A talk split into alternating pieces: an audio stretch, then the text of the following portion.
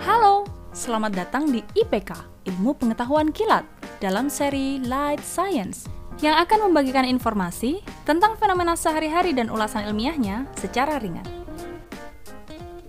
Petrichor, nama yang tidak asing ya. Bagi yang belum akrab dengan kata ini, petrichor adalah kata yang digunakan untuk menamai aroma khas yang tercium saat hujan. Lebih tepatnya, petrichor merupakan nama untuk kandungan minyak dalam bumi yang menguar ke udara saat hujan turun. Benar sekali, aroma petrichor berasal dari minyak yang terkandung dalam bumi. Tapi sebelum kita membahas lebih jauh tentang minyak ini, mari ulas sedikit tentang asal mula kata petrichor.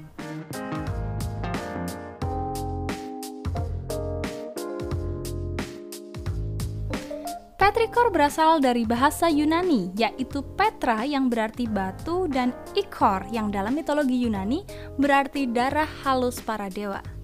Minyak beraroma khas ini mulai dibahas secara saintifik pada tahun 1960-an oleh seorang ilmuwan bernama Richard Thomas. Istilah yang ia gunakan untuk menyebut petrichor adalah nature of argillaceous odor. Hmm, agak ribet ya.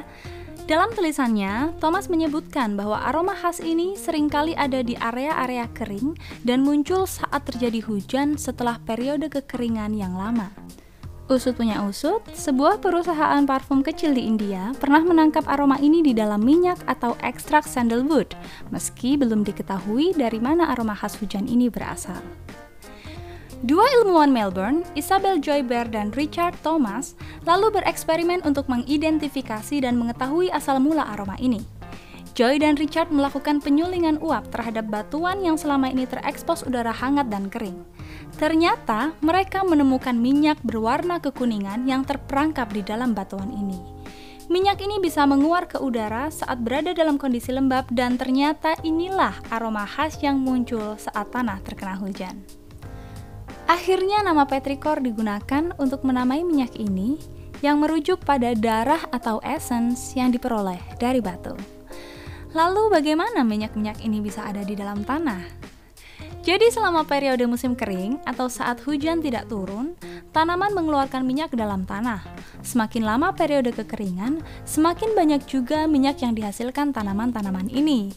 Nah, minyak yang tersimpan dalam tanah pada periode ini bercampur dengan minyak yang disekresikan atau dikeluarkan oleh bakteri tertentu yang hidup di dalam tanah juga dan akhirnya menguar ke udara ketika hujan turun. Selain akibat campuran minyak-minyak dalam tanah yang dihasilkan tanaman dan bakteri, aroma khas hujan juga memiliki elemen lain yang berasal dari hujan badai. Kok bisa ya? Jadi, Petir dapat memisahkan molekul oksigen dan nitrogen di udara, membebaskan kedua senyawa ini untuk membentuk oksida nitrat radikal bebas. Hal ini kemudian membentuk ozon, yakni tiga molekul oksigen yang mengikat bersama-sama. Pada konsentrasi tinggi, senyawa ozon bisa memiliki aroma yang tajam seperti klorin. Itulah kenapa beberapa orang dikatakan bisa mencium aroma badai yang sebenarnya dia sedang mencium perubahan senyawa yang terjadi di udara. Jadi sudah tahu kan kenapa hujan memiliki aroma yang khas? Kalau kalian suka aroma hujan, berterima kasihlah pada tanaman, bakteri, dan senyawa ozon. Sampai jumpa di seri Light Science berikutnya.